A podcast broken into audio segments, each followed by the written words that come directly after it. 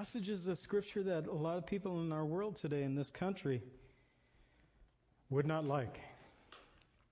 We've actually, last week in chapter 17, entered into a new section of the book of Leviticus according to the theologians. Leviticus 17 through 26. This section is called the Holiness Code. So we entered into a new section. Really, God gives Israel moral and sacred laws to help guide them in their everyday lives. And so these moral and sacred laws were given to Israel because of God's desire for them to be holy.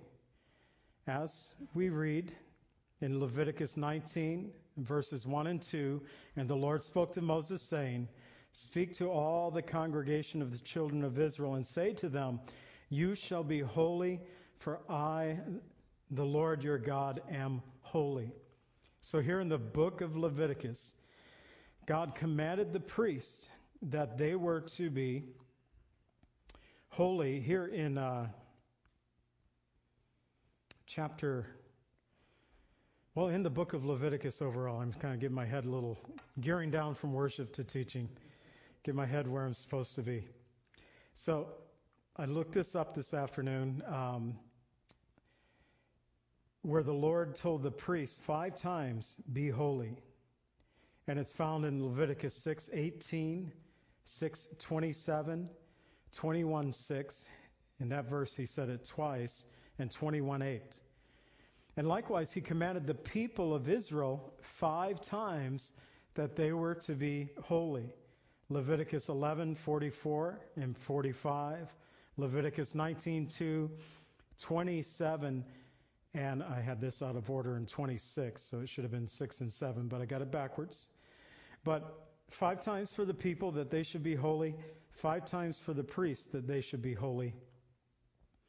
And so really this these holiness code the priests had their own code and their laws that were given to them in the book of Leviticus that we've already looked at in verses or chapters 1 through 8 and the sacrifices and the sacrificial system, especially uh, 6 and 7, we have specific commands for the priests how they should conduct themselves when doing offerings before the tabernacle of the Lord.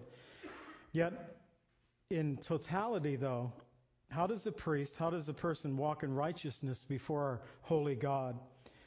Well, by walking in his statutes, ordinances, and the judgments of the Lord. The psalmist asked this question in one Psalm 119, verse 9 How can a young man cleanse his way? And then he answers, By taking heed according to your word. Again, in Psalm 119, verse 11, Your word I have hidden in my heart that I might not sin against you. And Psalm 119, 105, Your word is a lamp to my feet and a light unto my path. And today we understand that God gave the law through Moses according to Galatians 3:24 to be a tutor to bring us to Christ that we might be justified by faith. So for Israel this is although it's a very long transition, it is a transitional period as God moved from the perfection that he had created for Adam and Eve in the Garden of Eden, and because of sin, they fell and they were put out of the garden. And yet, even as God cursed them, He gave the promise in the very first gospel, the prototype gospel found in Genesis 3:15, telling of the woman's seed that there would be a conflict between Satan's seeds, seed and the woman's seed, and that seed referring to Jesus Christ Himself. And so God is moving us from a place of the fall, a promise of redemption, and then setting his plan of redemption into motion. And we have been moving through uh, the destruction and the flood with Noah, and then Abraham and his descendants after him, the Exodus. This is all part of God's plan of redemption moving us toward Christ. The law then becoming a tutor to bring us to Christ. Not that we're justified by keeping the holiness code, chapters 17 through 26 in the book of Leviticus, and then you have to keep the other, all of the 611 or 13 laws that are found in the Torah, but that we should be justified by faith.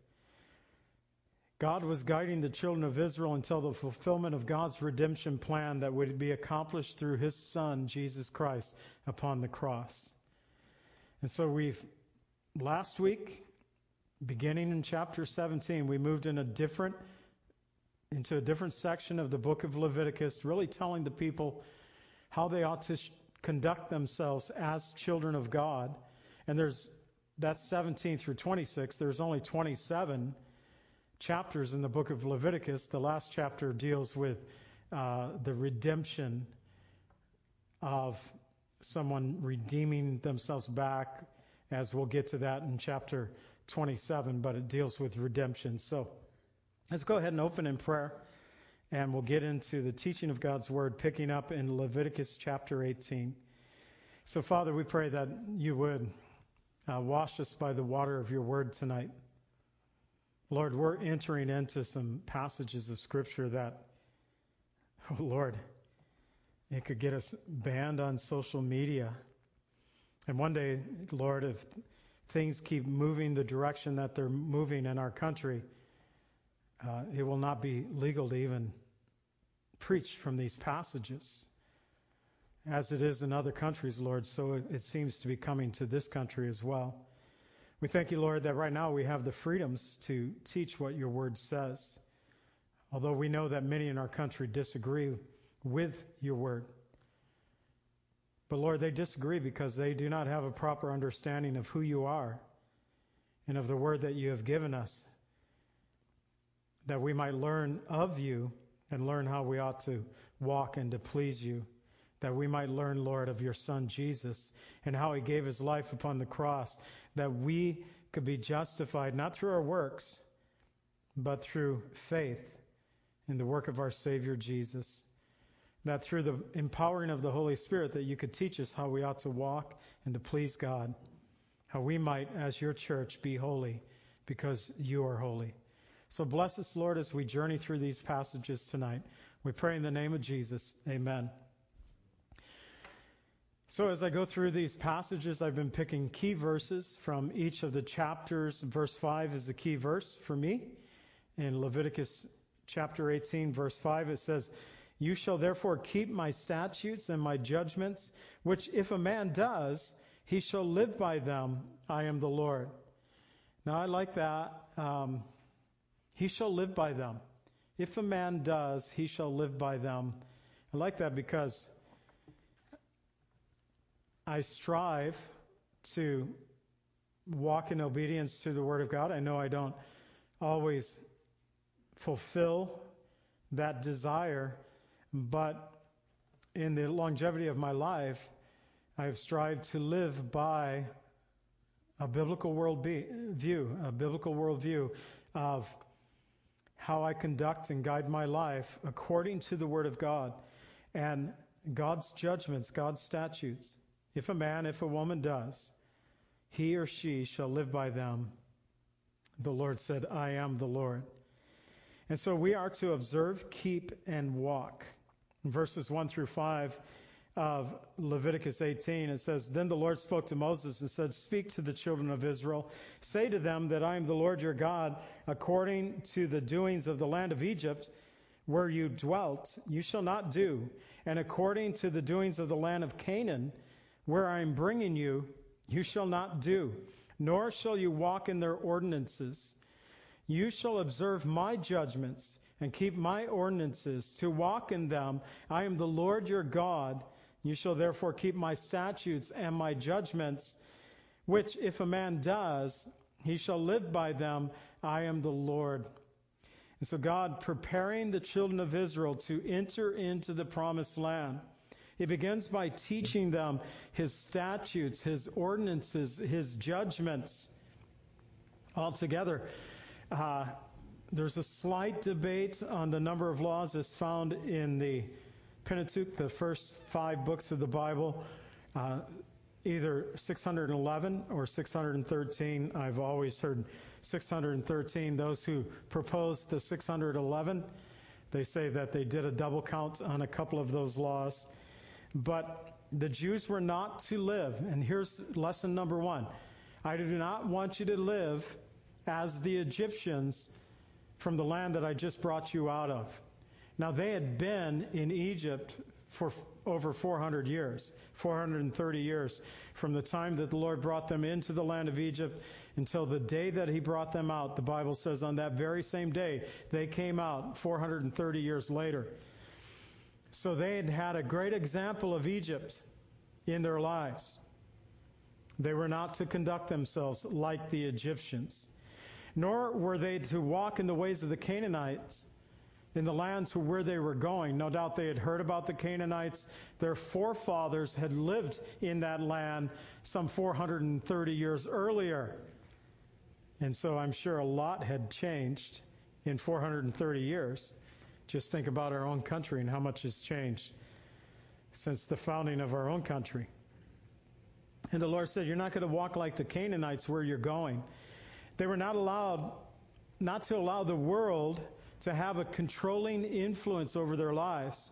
The children of Israel were to walk in, they were to observe, they were to keep, they were to live by God's statutes, God's ordinances, God's judgments. In other words, they were to be in the world but not of the world. In Romans 12:2 it says, "Do not be conformed to this world, but be transformed by the renewing of your mind, that you may prove what is that good and acceptable, perfect will of God. Don't be conformed to this world. And the world is every day trying to conform us to their thinking and their way. And it is a distorted way of thinking. So, how do we break away from being conformed into the world? How do we get to that place where we're being transformed by the renewing of our minds? It's through the washing of the water of God's Word in our lives. So, verses 6 through 18 and beyond that, but 6 through 18, he specifically gives prohibitions against sexual relations with near kinsmen. And it's interesting that verse 5, our key verse, I'll read it again for you. Well, not our key verse, but verse 5 that you, therefore, maybe it was our key verse. There it is, yeah. You therefore shall keep my statutes, my judgments, which a man does, he shall live by them. I am the Lord. So, verse 5, a standard for all the various areas of our lives it precedes this section of the law that deals with sexual purity. And these verses lay out various possible adulteries and sexual relationships that the children of Israel were not to do, relationships that were culturally accepted in Egypt and in Canaan. I don't want you to be like the Egyptians from where I brought you out of. I don't want you to be like the Canaanites where you are going. And these were acceptable practices. For example, the family of King Tut was a mixture of multiple relationships. Tut's wife was also his half sister. His father was also his uncle. His mother was also his mother in law, and so forth. This practice of inbreeding resulted in a high mortality rate at a young age. The average lifespan of an ancient Egyptian was about 30 years. So King Tut, the boy king who ruled for a mere 10 years, one of the most famous of all the pharaohs, far from being the slim, athletic young man that he is usually depicted as, archaeological evidence indicates that he had a club left foot, he had severe malaria, he had a cleft palate, he had a curved spine, he had a compromised immune system, and a broken right leg, which they theorize he may have broke his leg, got an infection, and died from that leg break. Most of these physical deformities may have been the result of decades of incest, which was so popular among the ancient Egyptian royalty. Rather than keeping the royal bloodline pure, is what they thought they were doing, they were actually, the incest resulted in defective genes and many deformities. So that, King Tut, and I'm reading this from Ancient Egypt Online. So I didn't get that from a biblical commentator. I just went online because just a couple of weeks ago I saw a thing about King Tut, and I thought, hey, that could be applicable. so they were to set themselves apart from the Egyptians from whence they came, and the Canaanites to where they were going. So therefore, he lists out all these possibilities of sexual relations that were prohibited in Israel. They were not to have sexual relations with any of their near kin, verse 6. And so, to make sure that they understood what near kin meant, you know, they asked those kinds of questions. When Moses said you could divorce your wife for any reason, they asked Jesus, what was that reason? So they would ask those types of questions. God gave them a list.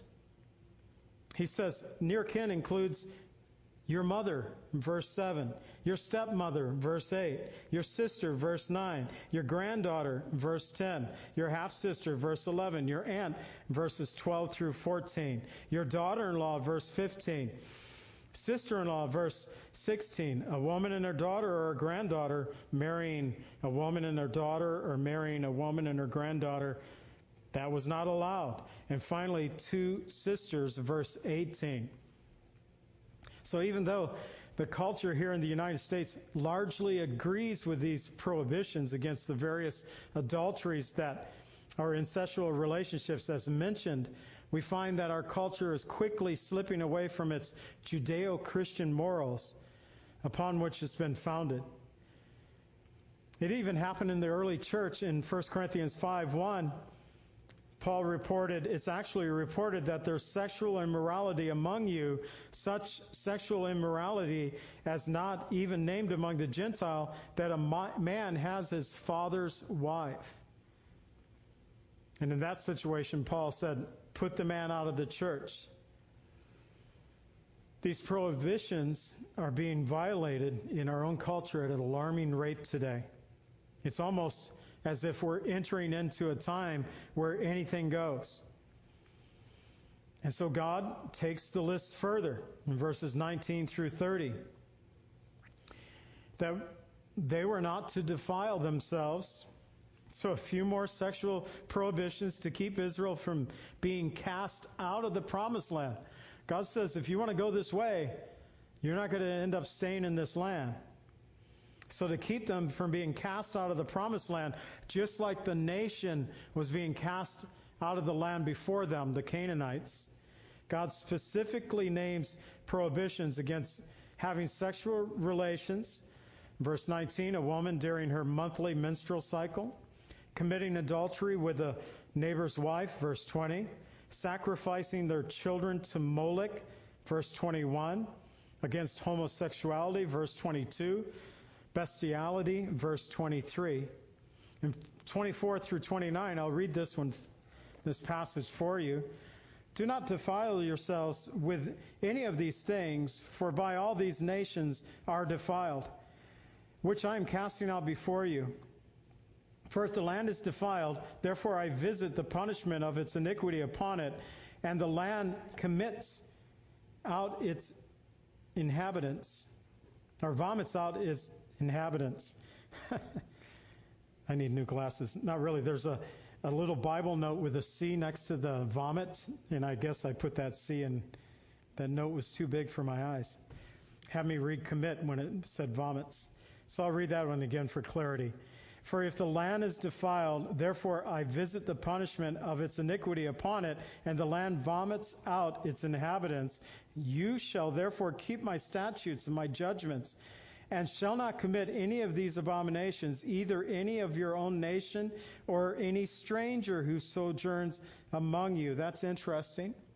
I was thinking about that. I was reading that because they'll repeat this stranger living among them several times throughout the uh, holiness code from Leviticus 17 through 26. We'll hear that repeated. In fact, God uh, is very sympathetic to the strangers living among the Israelis, but they were to live among the Israelis as if they were Israeli.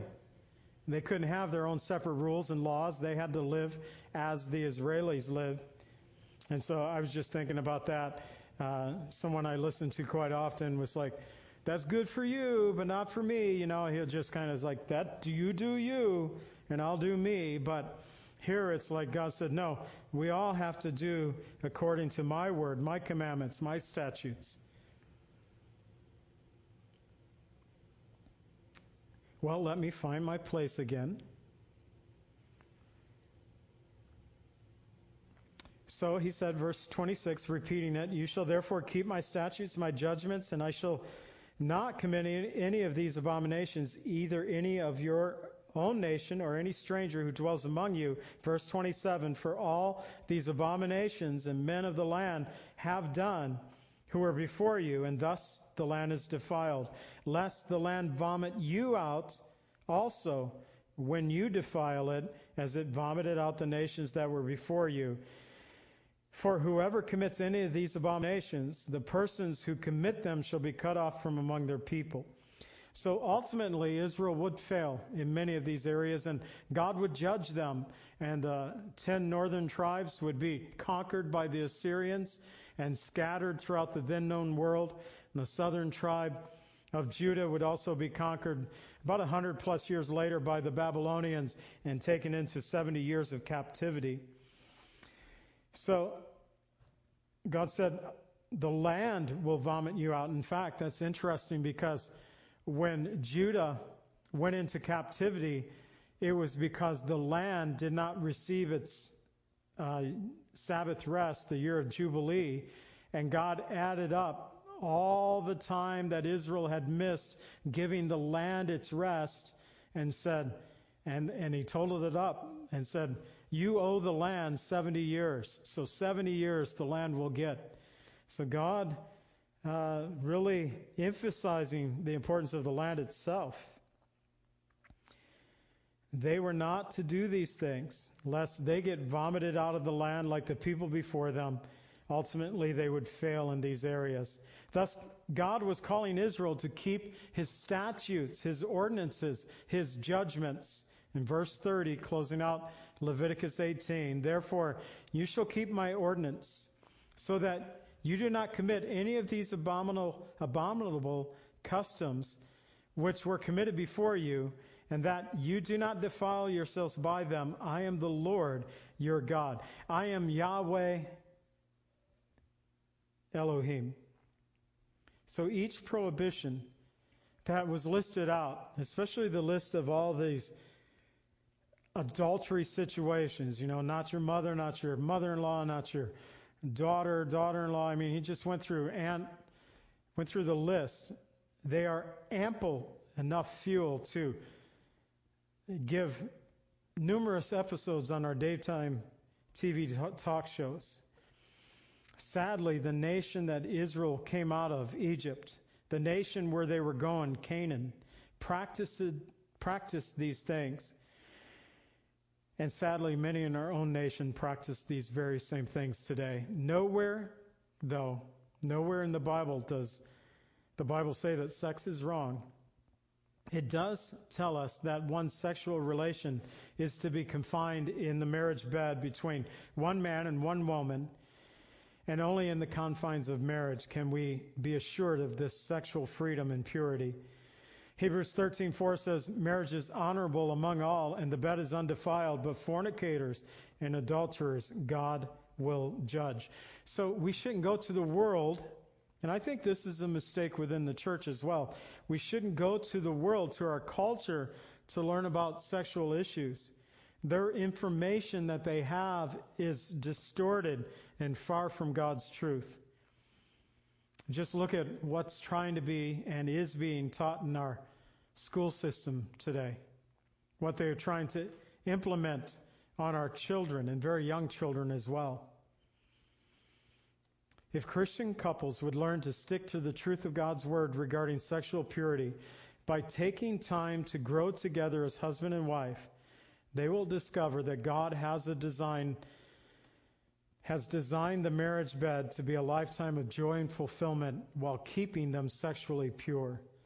That little paragraph came out of my premarital counseling sessions that I have with uh, couples when I'm preparing for their weddings. And uh, I talk to them, and I, I don't talk very well about this sexual stuff. I can turn red in the face. It's not my nature. But I have strong opinions. Proverbs 18:22 says, "And he who finds a wife finds a good thing and obtains favor from the Lord." So living a holy life, Leviticus 19. Verse 2, a key verse, repeated often in Leviticus.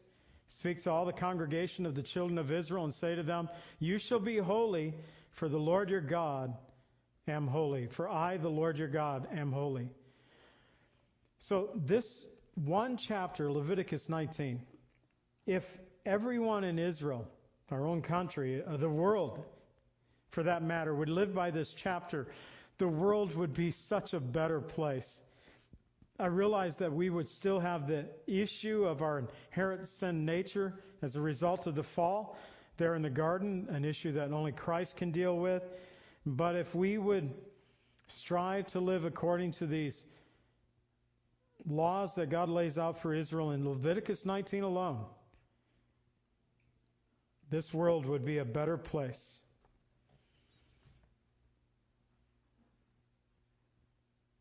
Oh, we can dream, can't we?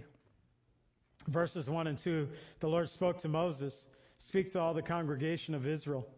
And the children of Israel say to them, You shall be holy, for I, the Lord your God, am holy. So God sets the standard by which we should live holiness. And why? Because God is holy. Peter, even for the church, would reinforce this in 1 Peter 1 15 and 16. But as he who has called you is holy, you also be holy in all your conduct, because it is written, Be holy as I am holy. And so Peter referring back to these, and it's quoted several times, Be holy because I am holy. We find it several times alone in Leviticus. But the church, we're also to conduct ourselves in these ways. Conduct ourselves in holiness. Why? Because we represent Jesus Christ. So we are to conduct ourselves in ways that brings honor to Jesus and to our Father God. You never want to hear someone say, "Can you call yourself a Christian?" Well, the only reason they would say something like that is because they've caught you doing unchristlike things.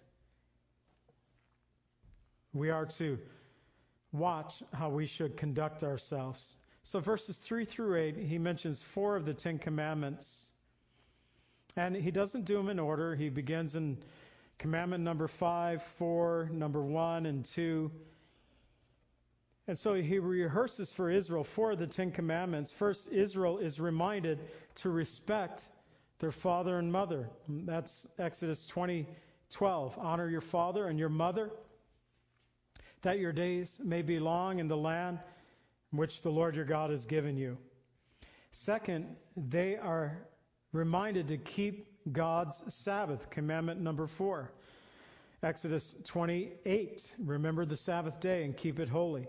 And finally, they are reminded not to worship any other gods or to make any graven images.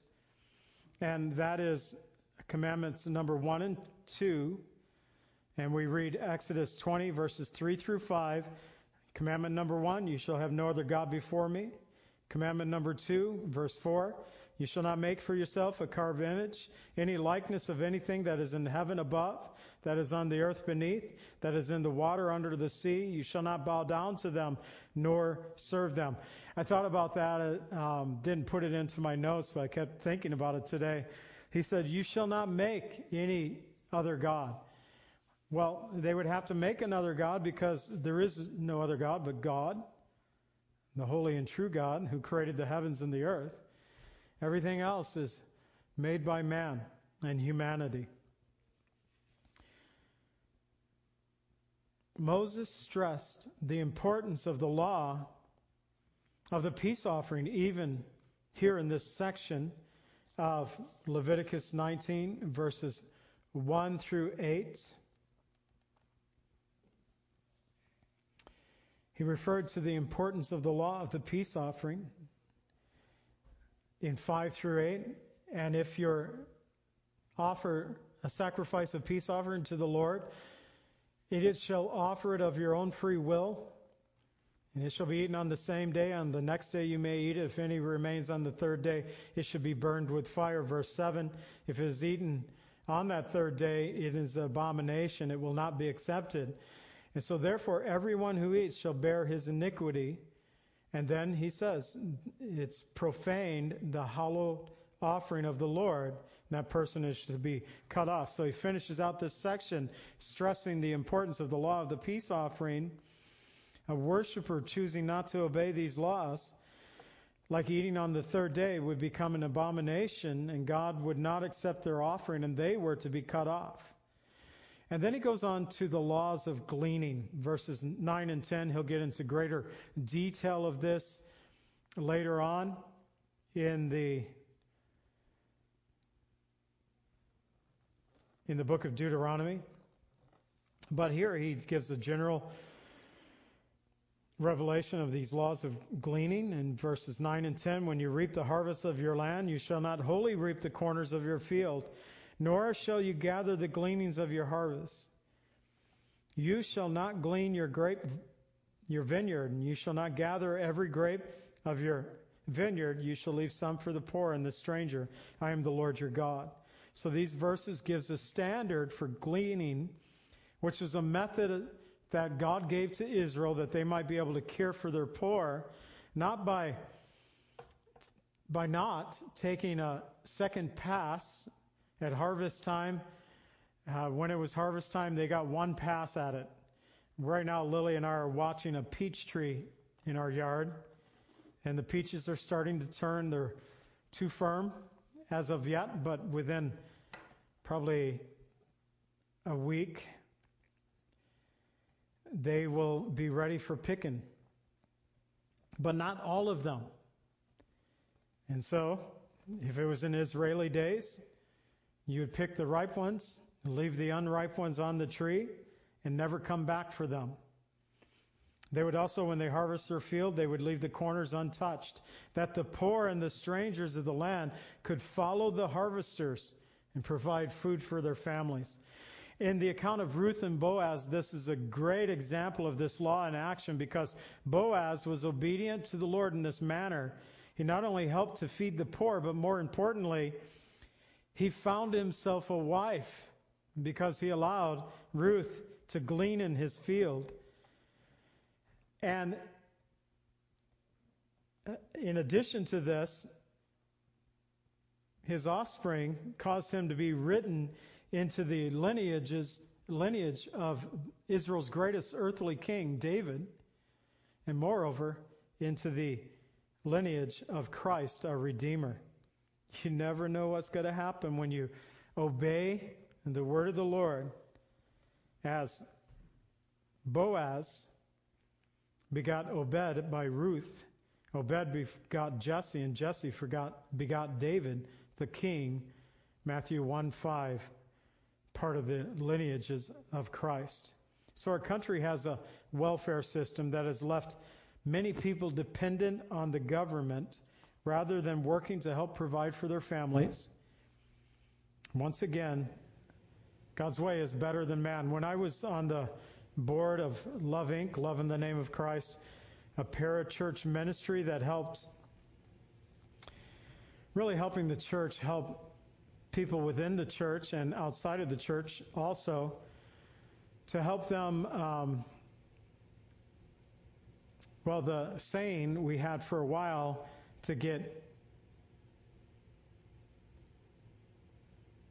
I can't remember the saying. Off, on, I forget. It was a three three word thing. Off and on were part of it. Um, out, off, and on. So out of their poverty, off of their dependency and on with their life in Christ. That was the meaning behind that. It's been a while since I've been on the board of Love Inc. But we found that there were third and fourth generation um, welfare kids. They grew up in it, their mom, their grandmothers, and the daughter, and their children, sons, their children, never getting out of it. And that is not what God designed. When we're obedient to the Lord, you may end up being part of some great lineage like Boaz. Not that we can be part of the lineage of Christ like he was, but we can be part of the family of God, that's for sure.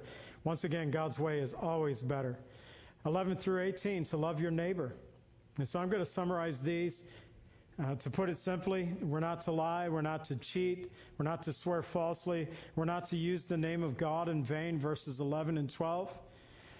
And they were not to cheat or rob their neighbor. They were to pay daily the wages owed to those who worked for them, verse 13. They were not to curse the deaf or to put a stumbling block before the blind. They were, verse 14, to fear God. That'd be cruel to cause someone who is blind to trip.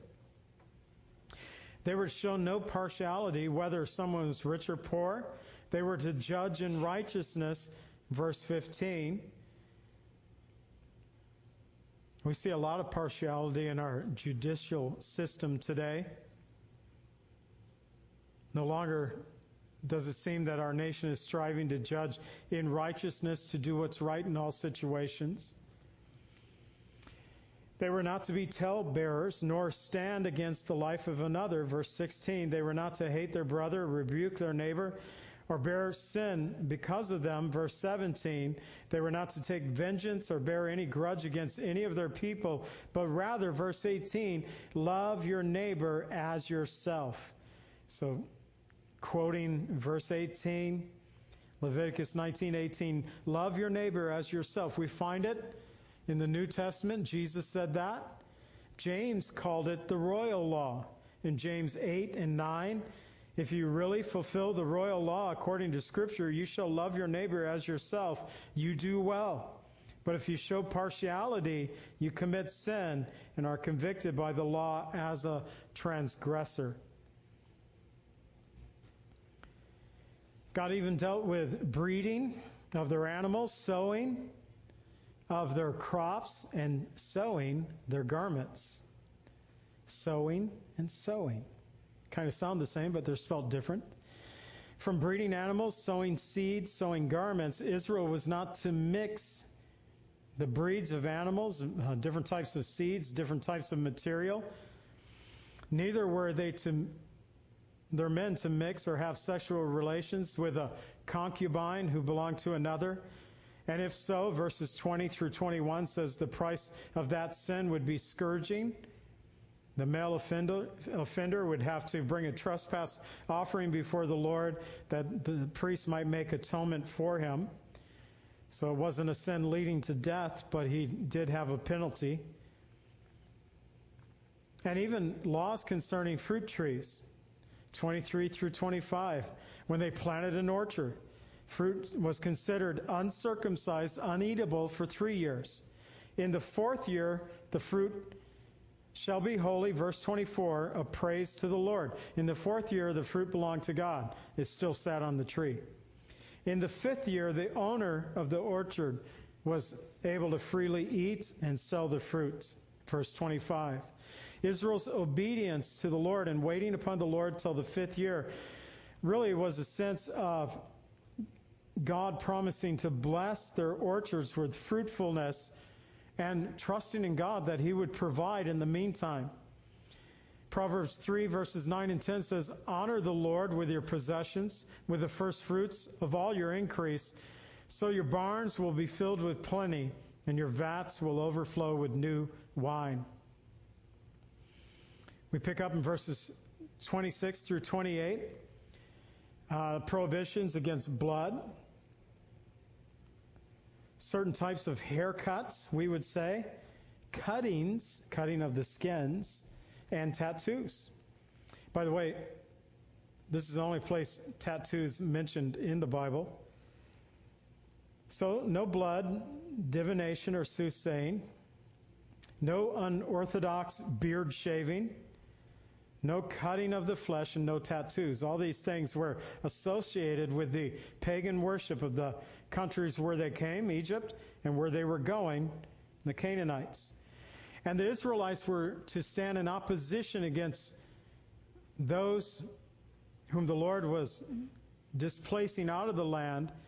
They were to stand in opposition against the world by staying true to the Lord in faith and practice. So I looked up the issue of tattoos. I don't have any. And I think this one verse kept me from ever getting a tattoo. If you have one, I have no problem with it. But I looked up on Got Questions about tattoos. This is what they wrote on it. Kind of a long paragraph. We cannot leave the discussion, and this isn't the whole of it, but the end of it. We cannot leave the discussion of tattoos without looking at the Old Testament law that prohibited tattoos. Do not cut your bodies for the dead or put tattoo marks on yourselves. I am the Lord. Leviticus 19:28. The reason for the prohibition of the tattoos in this passage is not stated. It is likely tattooing was a pagan practice connected with idolatry or superstition. It was probably common for the pagans to mark their skin in the names of their false gods or with a symbol honoring some idol. God demanded his children to be different, as the Lord said, I am the Lord. So the Israelites belonged to him. They were his workmanship, and they should not bear the names of the false gods on their bodies. While the New Testament believers are not under the Mosaic law, Got Questions goes on to say, we can take this from this command that the principle that if a Christian chooses to get a tattoo, it should never be for superstitious reasons to promote worldly philosophy. Bottom line is that getting a tattoo is not a sin per se. It is a matter of Christian freedom. And you should be guided by biblical principles and rooted in love.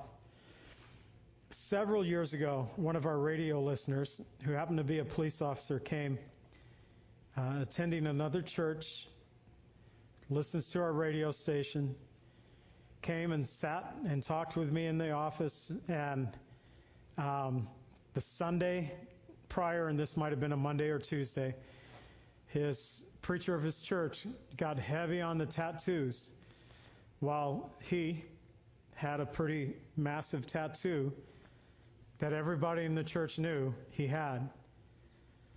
And uh, he told me, he goes, what I've noticed with the tattoo and being tattooed like this, that it helps me to relate to the people that I have to deal with every day as a police officer.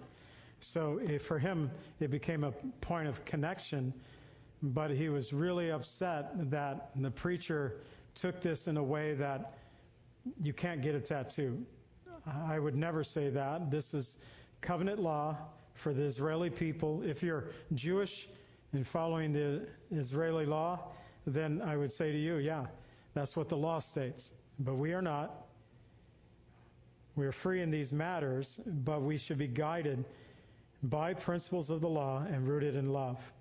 Deuteronomy 14, 1 and 2 says, You are the children of the Lord your God. You should not cut yourselves or shave the fronts of your head for the dead. For you are holy people to the Lord your God. The Lord has chosen you to be a people for himself, a special treasure above all the peoples on the face of the earth. And so they were to stand apart from the nations that the Lord were, was displacing as they came into the promised land. So 29 through 34, Israel, Israelis were not to sell their daughters in prostitution. That's a good thing. They were to keep the Sabbath and revere the tabernacle. So no prostitution, verse 29. Revere the Sabbath. Keep the Sabbath, revere the tabernacle, verse 30.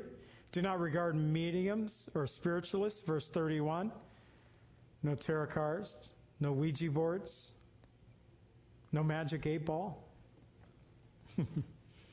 We're not to take a game of chance as Christians. They were to revere the elderly, verse 32. I think we fail in this in our culture today. and love strangers, verses 33 and 34. Throughout Scripture, from Old and New Testament, God teaches that we are to be kind to three classes of people. He's always looking out for the strangers, the orphans, and the widows. In fact, God gives an example of himself in Psalm 146:9. The Lord watches over the strangers. He relieves the fatherless and the widows, but the way of the wicked he turns upside down.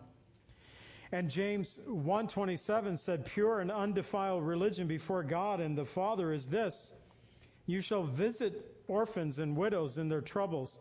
You shall keep yourself unspotted from this world." 35 through 37, they were to have honest weights and measures.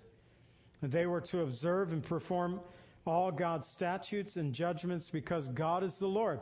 They were to have honest weights and measures. God would go into greater detail to the next generation in Deuteronomy chapter 25 and say, You're not to keep different weights in your bag. Like you have weights that when you're selling something, you get a better deal for yourself, and weights when you're buying something, you know, um, you get a better deal. I said that backwards. When you're selling something, it's always about you. When you're selling something, you're ripping the person off that you're selling to, you have a different weight. But when you're buying something, you have weights that give you the better deal. You're not to have different weights in your bag. Bag, Deuteronomy 25:15, you shall have perfect and just weights, perfect and just measures, that your days be lengthened in the land which I am giving you. Proverbs 11:1 Dishonest scales are abomination to the Lord, but just weights are his delights. So the standard that all Christians should live by is this that we are to love God and love others. Jesus said, Matthew 22, 37 through 40, You shall love your Lord your God with all your heart, with all your soul, with all your mind. This is the first and the great commandment. And the second is like it you shall love your neighbor as yourself. On these two commandments hang all the law and the prophets. So all of this is really the 611 or 13 laws that's found in the Pentateuch, the first five books of Moses, of the Bible here. They all hang on love, loving God and loving your neighbor as yourself. Chapter 20, not going to be too long in this chapter. In Leviticus chapter 20, verse 7, consecrate yourself therefore, be holy because I am holy. I am the Lord your God. You shall keep my statutes. Verse 8, perform them. I am the Lord who sanctifies you. So, chapter 20, God actually repeats several of the thou shall nots, some that we've already looked at tonight. God twice pronounces judgment of people being cut off, meaning to be put to death. Often these offenders were excommunicated from their communities. Nine times God pronounces that they should be put to death. And these judgments, though they may seem harsh to us, they were to be the standard by which Israel was to live. In 1 through 6, no human sacrifice. God pronounces death to the worshiper of the God of the Ammonites, Molech, because the worship of Molech involved human sacrifice, usually that of their babies. And God also pronounced death to those who would hide their, hide their eyes from the worshippers of Molech. I said earlier, one person I listened to, he would often say, You do you, and I'll do me. Well, they were not to hide their eyes if they would hide their eyes, deliberately ignoring the evil that was before them, they would also be found guilty. And finally, in verse 6, God condemned those who turned to mediums and familiar spirits. They were not to look to the occult. We shouldn't. To spiritualists, to demons, to the dead. We are to look to Christ. We are to look to God as Israel was to look to God. And this is repeated in verse 27 again not to look to mediums and familiar spirits. So it's repeated twice here. God said in Exodus 20, verse 3, You shall have no other gods before me. Exodus 20, verse 4, You shall not make any graven images. In 7 through 8, they were to sanctify themselves. He says, Consecrate yourself, therefore, be holy, for I am holy. I, the Lord your God, am holy, and you shall keep my statutes and perform them. I am the Lord who sanctifies you. So God first commands them to sanctify themselves. So the same Hebrew word translated in the New King James as consecrate yourself can also mean to be sanctified. God commands them, sanctify yourselves, be holy. And then he says, I, the Lord, sanctify you. God is the one who ultimately sanctifies us. We are to strive for holiness, but we can't do it apart from the work of God in our lives. But by separating, our, separating ourselves unto God, by walking in the truths according to His Word, it all works together to help to sanctify us in our lives. 1 Thessalonians 5, 23 and 24. Now may the God of peace himself sanctify you completely, that your whole spirit, soul, and body be preserved blameless at the coming of our Lord Jesus Christ. He who calls you is faithful and also will do it. God will sanctify you completely. 9 through 23 deals with sexual purity again. Just going to summarize these for you.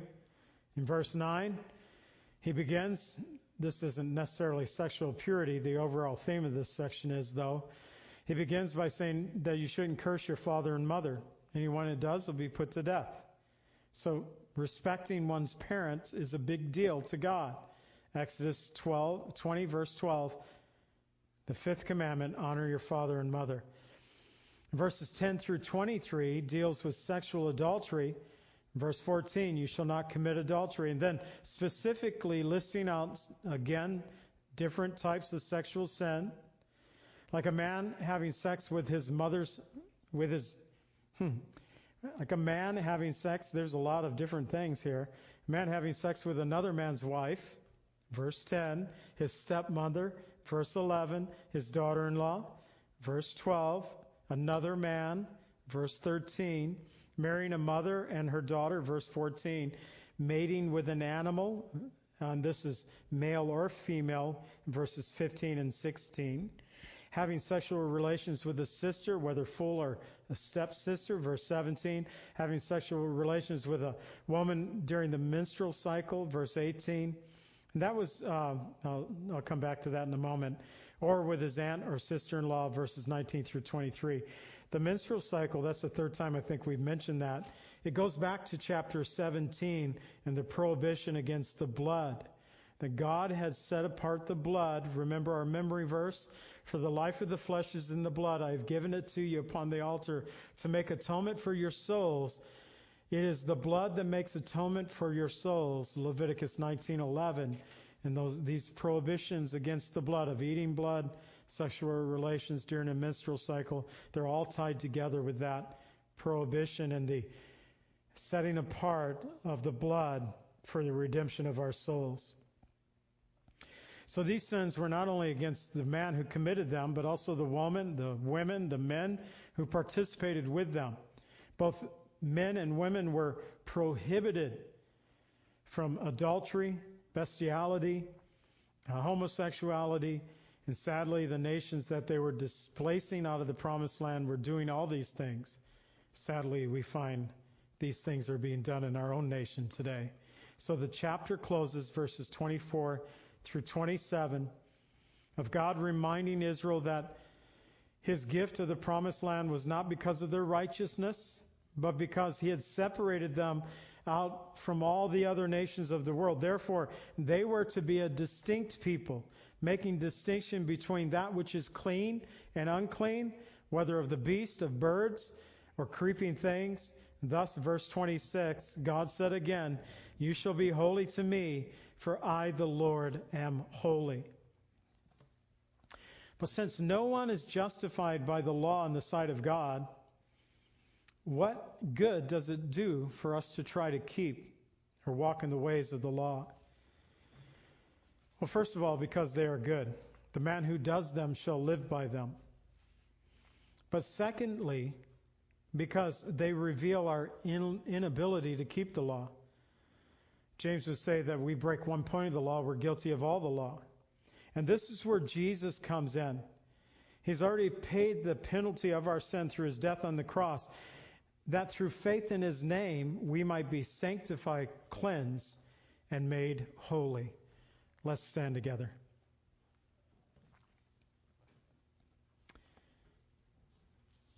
All right. I'm going to close this out with the ABC of salvation. A couple of things for you to keep in prayer. Um, we had uh, last Sunday, two Sundays ago, we had most likely a lightning strike that took out a portion of our radio board. Um, so we lost our basically, if you're into stereos, you always have the outputs that go to your speakers. Well, our output that output that goes to the transmission tower is dead. I'm actually running the radio station through headphone jacks right now. Um, so the meters are dead. Second time this year. Uh, keep that in your prayer for provision. Uh, it's not going to be as costly as the first time, but the first time around we spent over $5,000 correcting things back in April, and uh, to have it happen again was not good news. And uh, keep that in your prayers. We appreciate your prayers for God's provision. And I've really uh, expanded my prayer over the last couple of weeks because of the recession that our nation has found itself in, although they won't say that yet. The inflation that we find ourselves in, we definitely know that's happening. I believe we're in a recession. Um, it's hard and troubling times, and we've seen the difficulty in our own family, in the families of this fellowship, and in this church. So I've been praying for. I just taught on this a few weeks ago on Sunday morning, but praying the Lord's Prayer, give us this day our daily bread, talking about physical and spiritual need. And uh, I've been praying that for our church body and for our members within our church, that God would provide for them and the needs that they have physically and spiritually, but also provide for this fellowship as well. This coming Sunday, we continue our journey through our chronological journey through the Gospels. We're still dealing with the Sermon on the Mount, and we're in Matthew chapter 7. We're going to be looking at verses 1 through 14. I thought about taking the whole chapter, but I usually keep us too long if I grab too much on a Sunday morning. So we'll break it in half. And I titled it Entering by the Narrow Gate. This coming Sunday morning at 10 a.m., we have men's breakfast this Saturday from 8 to 10. You're more than welcome, guys, to join us. And I'm going to do the ABCs of salvation and then we'll close in prayer. So here on Wednesday night, I've, for the last year and a half plus, been doing the ABCs of salvation. Not so much lately, but I wanted to get back to that. I had a friend who uh, commented because he's listening to the teachings and uh, really liking the ABCs of salvation. So I've actually had a couple of people comment about me doing these and uh, really liking the ease of how you can share with others. So that's part of my motive behind this. The ABCs of salvation. It's easy to share your faith with others, as easy as ABC. But also uh, how to be saved. The A, admit, admit to God that you are a sinner and ask for His forgiveness. Romans 3:23 tells us that all have sinned and fall short of the glory of God but 1 John 1 9 tells us if we confess with our mouth that Jesus is Lord, believe in our heart that God raised him from the dead, you shall be saved. So, confession, he is faithful and just to forgive us of our sins and cleanse us from all unrighteousness. 1 John 1 9. We need to also believe. Believe in the work that Jesus did upon the cross, his death, burial, his resurrection, and receive that gift of salvation. Romans 5:8 says, "But God demonstrates his own love toward us that while we were yet sinners, Christ died for us." So we have to believe in the work that Jesus did. The setting apart of the blood from Leviticus 17:11 as God said it is the blood that I've made makes atonement for your soul. Ultimately the blood of Jesus Christ makes atonement for our souls. We have to believe in the work of Jesus. And the C confess confess your faith in Jesus Christ. Share that with others Romans 10 verses 9 and 10 says, If you confess with your mouth Jesus is Lord and believe in your heart that God raised him from the dead, you shall be saved. With the heart one believes unto righteousness. With the mouth confession is made unto salvation. Romans 10:13 Whoever calls upon the name of the Lord shall be saved. For those who might be listening on the radio right now, those who maybe will hear this at a later time, if you've would like to pray to receive Jesus, have prayed but have questions, please email us at cclv at comcast.net, cclv at comcast.net. Of course, if you're here, you can always talk with me. If you're here tonight, let's pray. Father, thank you for your word. And Lord, you have given us your word that we may live thereby. But in the process of going through these laws tonight, perhaps, Lord, we've been guilty of some of these things. It was a standard that you gave to the children of Israel that they should conduct their lives to represent you before all the other nations of the world. But even the children of Israel failed. We have failed, Lord. Therefore, the law was a tutor to bring us to Christ, to show us that we cannot do it on our own.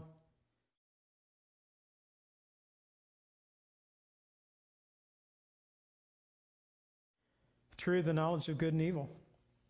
They failed with one rule. Israel, Lord, initially you gave them the Decalogue, the Ten Commandments, but they would break the ten. Ultimately, Lord, in the Pentateuch, they would be 613 laws, but they would not be able to keep these laws.